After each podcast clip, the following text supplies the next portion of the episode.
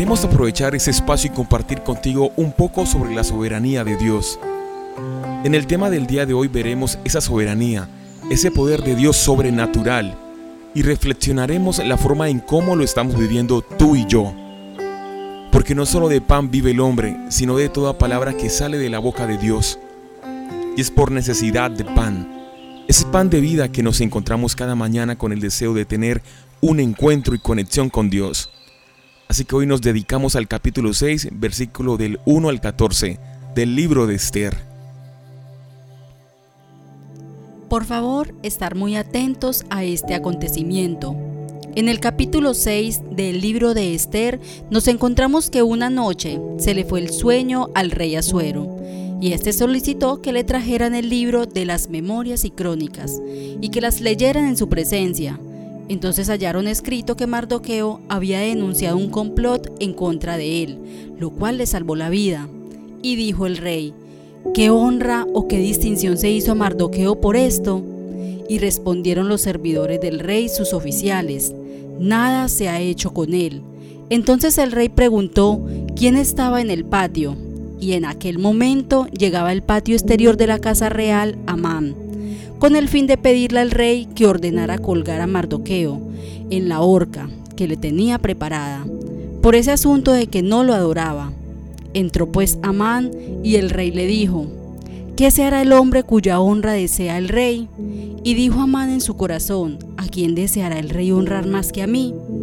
Amán en su infantil deseo de ser honrado y elogiado por todos, pidió cosas que realmente importan muy poco y que solo sirven para envanecer a alguien.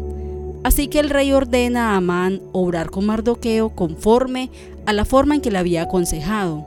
Amán tuvo que dirigir el coro de alabanza para Mardoqueo. Al finalizar todo lo ordenado por el rey, Mardoqueo volvió a la puerta real y Amán se dio prisa para irse a su casa, acongojado y cubierta su cabeza. Al llegar a casa, le cuenta a su esposa y a todos sus amigos todo lo que le había acontecido. Ellos le dijeron, si de la descendencia de los judíos es ese Mardoqueo delante de quien has comenzado a caer, no lo vencerás, sino que caerás por cierto delante de él. ¿Les parece a ustedes es una casualidad? El rey Azuero hizo lo que muchos hacen cuando no pueden dormir. Trajo un libro y lo usó para llenar esas horas de insomnio, esperando que la lectura le ayudara a quedarse dormido. Pero es importante resaltar que un hombre como el rey Azuero, quien dominaba sobre 127 provincias, no podía dominar unos minutos de sueño. Este es un increíble ejemplo del plan perfecto de Dios. El rey Azuero no puede dormir y puede escoger entre 20 formas de diversión para ocuparse en esa noche de insomnio. Pero ordena que se le traiga un libro y se dispone a escuchar la lectura. La persona a la que se le ordenó que trajera un libro pudo haber traído cualquiera de los libros de las memorias y crónicas, pero trajo uno en particular. El libro pudo haber sido abierto en cualquier página, pero fue abierto exactamente en la página que hablaba de la historia de Mardoqueo y cómo él había salvado al rey de asesinato. Dios guió cada paso de acción. No fue coincidencia que Amán entrara al patio del rey en ese preciso momento. No fue coincidencia que Amán llegara a ese momento para pedir la ejecución de Mardoqueo. No fue coincidencia que el rey Azuero haya querido honrar a Mardoqueo en ese preciso momento. Si este libro de Esther nos muestra algo, es que Dios dirige los asuntos del hombre, aunque el hombre no se dé cuenta. Dios sabe lo que está haciendo y en las cortes del cielo no hay coincidencias ni sorpresas. Esther no tuvo suerte de ser reina, Mardoqueo no tuvo suerte de escuchar acerca de la conspiración. No fue suerte que Amán entrara a las cortes en ese momento y con esa petición. Todos estos eventos fueron orquestados por Dios y no por la suerte. Esto es más fácil comprenderlo, por supuesto, cuando nos suceden cosas malas. Es fácil ver la dirección de Dios en todas las cosas cuando vemos que pasan cosas buenas, pero ¿y cuando son malas? aún entonces debemos confiar en el plan de Dios. Cuando entendemos que todas las cosas les ayudan a bien, esto es, a los que conforme a su propósito son llamados. Entendemos que Pablo dice, todas las cosas ayudan. Cualquier evento individual en aislamiento puede parecer que no tenga sentido, pero cuando vemos todas las cosas ayudando juntas, entonces podemos ver la sabiduría de Dios al final de su plan. Ser cristianos no nos garantiza una vida libre de problemas, pero sí nos garantiza que tomados de la mano de Jesús lograremos llegar a la meta. En ocasiones Dios permite que el hombre caiga en su propia trampa. Él permitió que la arrogancia y orgullo de Amán fueran la causa de su humillación final. Amán era un hombre trágico, quien solo sentía que había hecho bien cuando oía el aplauso de los demás. Es bueno y en ocasiones apropiado recibir aplausos acá en la tierra, pero es trágico vivir tu vida buscándolos. Deberíamos, por el contrario, buscar y estar satisfechos con el aplauso del cielo. Dios arregló todas las cosas, no solo para la protección de los judíos, sino también para que ambos, Mardoqueo y Amán, recibieran lo que merecían. Hoy deseamos que reflexiones en dos aspectos muy importantes de este acontecimiento, y es, primero, entender que los planes de Dios son perfectos y todo se dará a la medida que Él lo desee. En Dios las casualidades no existen, todo está milimétricamente planeado.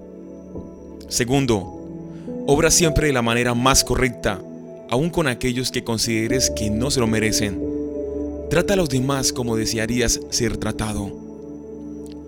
Así que nunca te canses de hacer el bien.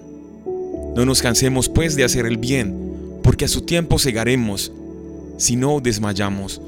Cuando hagas algo no lo hagas pensando en la recompensa de los hombres, porque te puedes decepcionar. No todos te agradecerán. Nunca pagues mal por bien. Proverbios 17:13 dice, nos enseña que el que da mal por bien no se apartará del mal de su casa. Nunca pagues mal por mal. En Romanos 12:17 nos dice, no paguéis a nadie mal por mal, procurad lo bueno delante de todos los hombres. Hacer el bien siempre paga. Nunca te canses de hacer el bien, tarde o temprano cosecharás. No dejes que la maldad de los demás cambie tu buena semilla, porque de eso también cosecharás. Dios nunca se olvida. Tranquilos, sean pacientes, pronto llegará la hora de tu cosecha.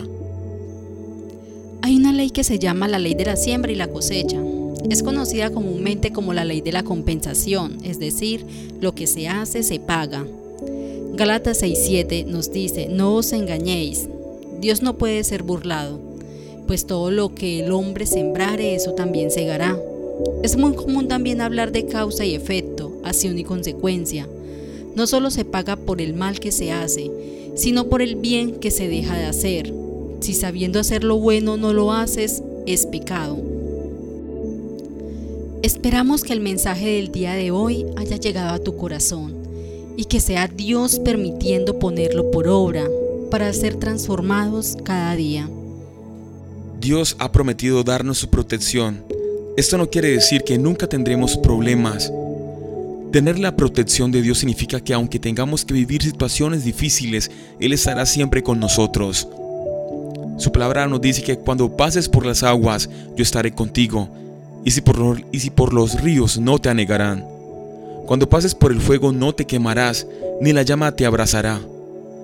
Dios no nos promete evitarnos pasar por el fuego o por el agua.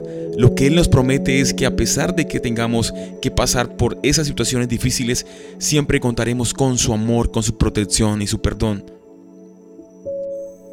¿Deseas saber más de nosotros? Somos Comunidad Cristiana de Fe Urabá y estamos ubicados en el municipio de Carepa, en la avenida principal, salida a Chigorodó Acompáñanos en nuestra reunión en los días miércoles 7 y 30 pm y los domingos 9 y 30 am.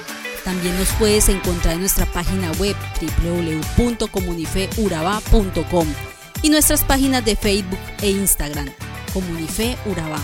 Dios te bendiga.